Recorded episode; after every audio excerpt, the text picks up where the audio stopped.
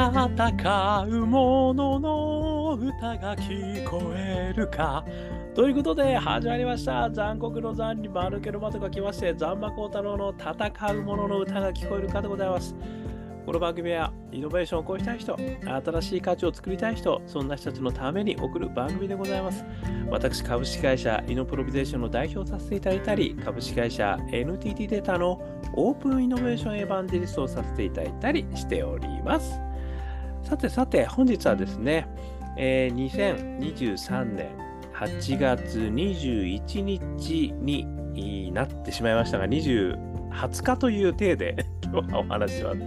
ちょっとね、夜中を過ぎてしまってますよ。で、今日もあの大変な一日になっておりますが、さあ、今日はですね、私、あの、これはネットフリックスで見たような気がするんですが、まあ、一つの映画を見させていただいてですね、めちゃくちゃ感動して泣いてしまいました。ね、気持ち悪いかもしれませんけど、私も泣くことたくさんあるんですよ。これはね、なんていう映画かというと、そしてバトンは渡された。なんですよね。これいつの映画でしょうね。もうかなりですね、ヒットされた。あの長野芽郁さんがですね、えー主演されていて、あのものすごいですね。あの、たくさんの素敵な俳優さんが出てまして、でそもそも本自体もですね、これ、えー2021年、えー年間ベストセラーになったという本をですね、えー原作として、え映画化されたということでですね、まあ、面白い、面白い、すごかったです。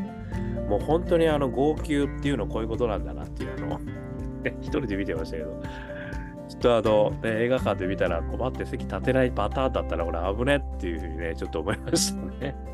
それぐらいですね、素敵な、えー映画だったわけですね。で、あのーまあちょっとね、えー簡単にどんな映画かっていうのをこう、外に出てるですね、お話だけさせていただくと、こう書いてるんですよ。複雑な生い立ちで名字が4回も変わった少女が明るく成長し、真実を受け入れて幸せをつかむまでを描く感動作という触れ込みで、えー出ていますね。で、ワーナーブラザーズさんですかね、これは配給されてるのですね。えーというようなですね、これ、ネットフリックスでね、あのおそらくこう今見えるんじゃないかと思うんですよね。大森さんとか市村さんですとか石原さとみさんですとか田中圭さんとか、もうね、めちゃくちゃいい俳優さん出てるんですよ。で、監督が前田哲さんですかね。脚本が橋本、えー、雄志さん、えー音楽があー吹晴美さんなんでしょうか。ということでですね、まあまあ素晴らしい。ね、もし見てない方いたらですぜひ見ていただきたいなと思うんですけども、あの冒頭ね、ちょっと今お話しした通り、4人の、あのー4回も、えー名字が変わってるんですよね。要はその、まあ、長野芽郁さんがね、あのその主人公ではあるんですけれども、あのまあ、いろんな、実はその名字が変わるってことですが、親御さんがね、いろいろ変わってるんですよね。で、そういったその複雑な環境ですねってね、よくね、あの言われるとは思うんですけれども、一般的には。でもですね、その中でものすごくですね、あのそれの見方が変わってくる映画なんですよ。だからこれはですね、まさにイノベーションなんですよね。あの要はですね、普段我々が思っている当たり前だと思っていることが、実は当たり前じゃない世界もあるよねと。で、その当たり前じゃない世界が、果たしてダメなんですかってことなんですよね。で、それこそが実はすごくあの素敵なことなのかもしれないっていうところまでね、考えが至らないんですよね、大体。これをね、ちょっとお話ししてみたいと思います。私ね、そういったことをね、今回は思ったので、まあそういったことに関するですね、えー感想、そして、えー解釈、ね、私なりにちょっとお話ししてみたいというふうに思っております。えーまず3つ、三つね、お話ししてみたいというふうに思うんですけども、1つ目、親は2人のバイアス。親って2人ですよねっていうことがね、やっぱりこの当たり前のようにあの思われてる世界っていうのはやっぱりあるんだなっていうふうに思うんですよね。つまり4回も名字が変わったっていうことは複雑なご家庭なんですねって言っちゃうってことはですよ。じゃあ複雑じゃねえのってなんだよっていうことになるじゃないですか。で、そっち側が、まあ、あたかもね、ある意味その当たり前のように、普通のように言われてしまう。まあ、これがね、やっぱり一つの当たり前バイアスなんじゃないかと私は思うわけですよね。で、あのこの当たり前バイアスっていうことには、実は気づくのってものすごく難しいんですよ。これね、前にもお話ししましたけれども、山口周さんのアジェンダシェイパーっていう話がありますけれども、今はね、あのいろんなものが溢れている時代だから、昔みたいに三種の神器があればみんな幸せになれるんだみたいな課題が明確な時代ではないよと。もうみんなある程度ね、あの満足しているしでそこからの新しい課題を見つけることこそがこれからのイノベーションイノベーターのものすごい大事なことなんだっていうそういうふうなアジェンダシェイパーっていう言葉でね私の解釈なんですけど、あの言われているっていうことなんですよねだからそのアジェンダシェイパーのネタどこにあるんだっていうのは自分たちが当たり前だと思ってることなんですよでも当たり前じゃないことがある当たり前じゃない人がいるで、それっていうのは、まあ、例えばね、やっぱこう単一民族である日本の中では、なおさら当たり前なのかもしれない。それに気づきにくいかもしれない。でもそれが一歩外に出ただけで、いろんな外国に行くとですね、やっぱりこう風土も文化も全部違うわけですから、そういった中での当たり前って日本の当たり前と全く違うわけですね。だからそこに行くだけで、実は当たり前じゃないことに出会うことできるんですよ。で、これがある意味その、セレンディピティに合うっていうことだと私は一つ思っていて、あの、人本旅ってね、よく言われるんですけど、あの、いろんな人に会ってみようですね。いろんな本を読んでみよう。で、本はあの人の追体験、人の人生の追体験なので、これもね、人に会えるって旅ですよね。で、これは全く違う環境の人たちに会うってことなんですよね。で、それをやるとですね、実は自分たちが当たり前だと思ってることが全く当たり前じゃない世界があるってことが分かることによって初めて気づくことがたくさんあるんですよね。で、アジェンダシェイパーたるものですね、やっぱりその当たり前だと言われてることに、まあそういった刺激がなくても気づくべきだとかね、いう話はもしかしたらあるのかもしれないけど、そういう人になるべきだみたいなね、そういう人を育てたいとかっていう話もあるかもしれないけど、それね、やっぱ一長一短がいかないですよ。それって本当ですかとかってなかなか言えないですよ。で、それのやっぱり手っ取り早いっていうかね、やっぱりすごくいいことはセレンディピーに合うと思うんですよね。一本旅だと私は思うんですよね。だからやっぱりこの今回ね、親は2人ということでの、まあ、当たり前バイアス。これを崩すためにはですね、やっぱり一つ、いろんな世界を見てみる。で、それがやっぱり一つなのかなって、これが一つ目ですね。そして二つ目、違うことへの同調圧力ですよね。で、これがね、やっぱり激しくあるんだなっていうことをね、まあ改めて思ったってことなんですよね。同調圧力っていろんなとこでありますよね。会社の中でもね、なんか違う意見、あのそもそもそれってさ、とかって言い始めると、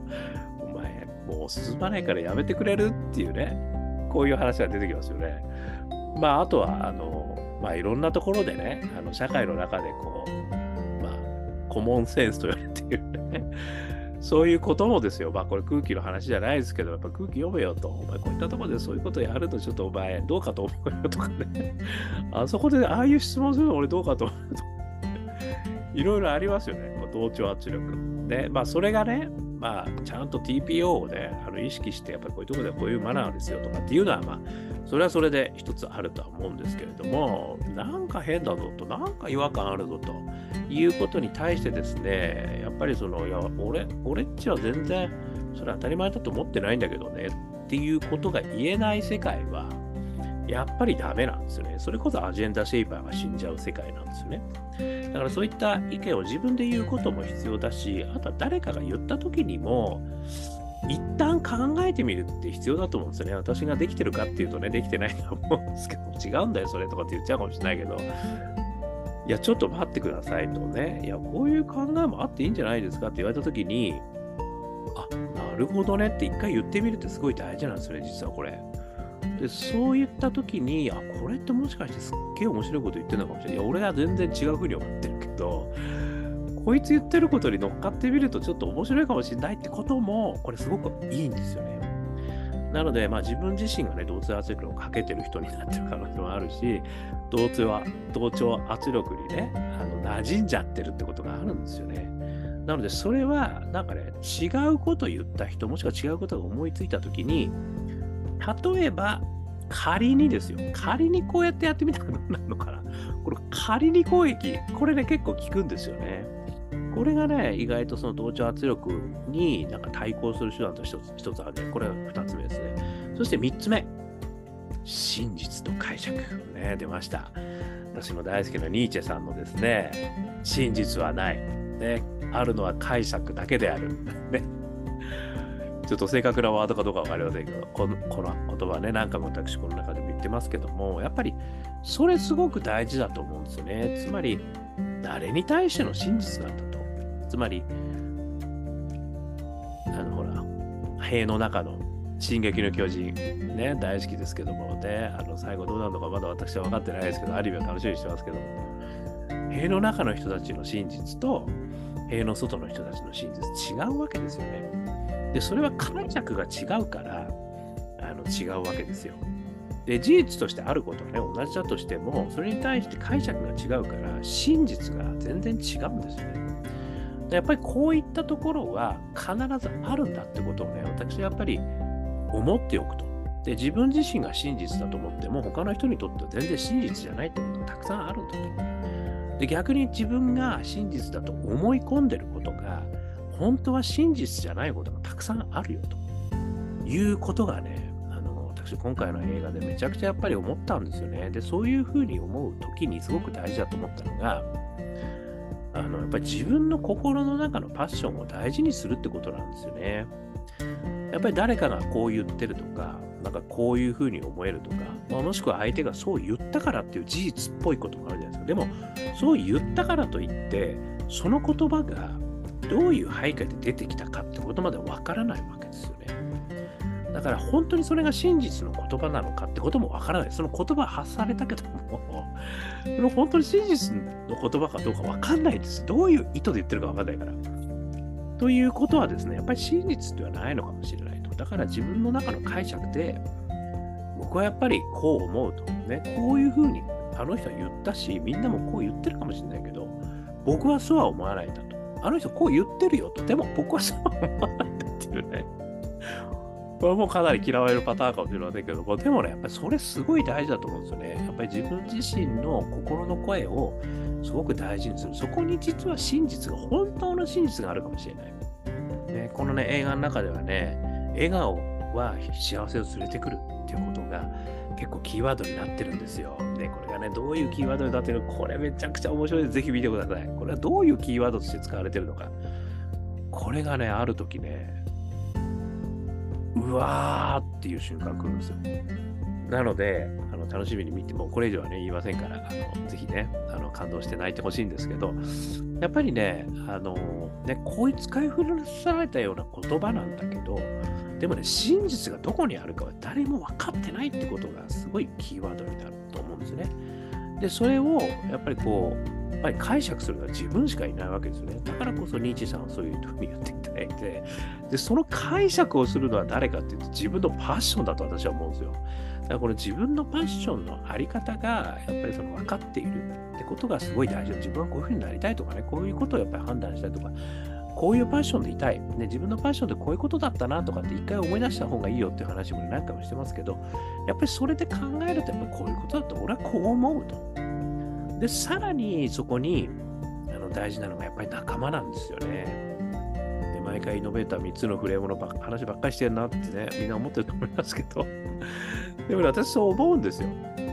やっぱりね、そこに仲間がいないと、孤軍奮闘は辛いんですよ。やっぱり何も自分がそう思ってても。で、その中にね、仲間いるはずなんですよ、どっかに。友達かもしれない。ね、家族かもしれない。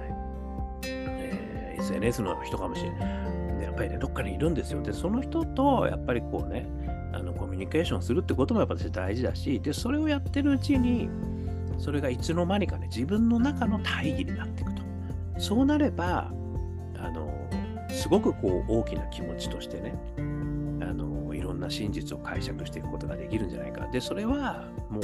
あなたの真実なんですと、ね、いうところに行くんじゃねえかと。なんかね、ちょっと何言ってるかわかんないかもしれないけど、もうそこでね、すごい感動したんですよね、私はね。見てください、とにかく。ということで、今日お話したのは3つ。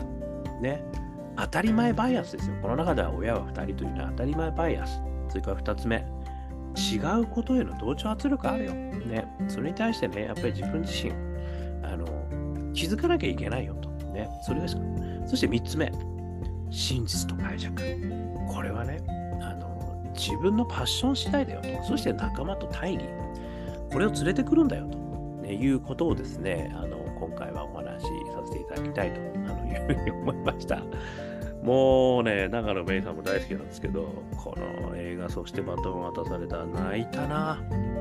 素晴らしい映画でした。本当にどうもありがとうございました。ということでですね、見てください、皆さんね。はい。えー、ということで、少しでも参考になりましたら幸いです。ね、YouTube、ポッドキャスト、毎日話しますので、よかったら登録、ね、登録してくれないと、私、やるがい。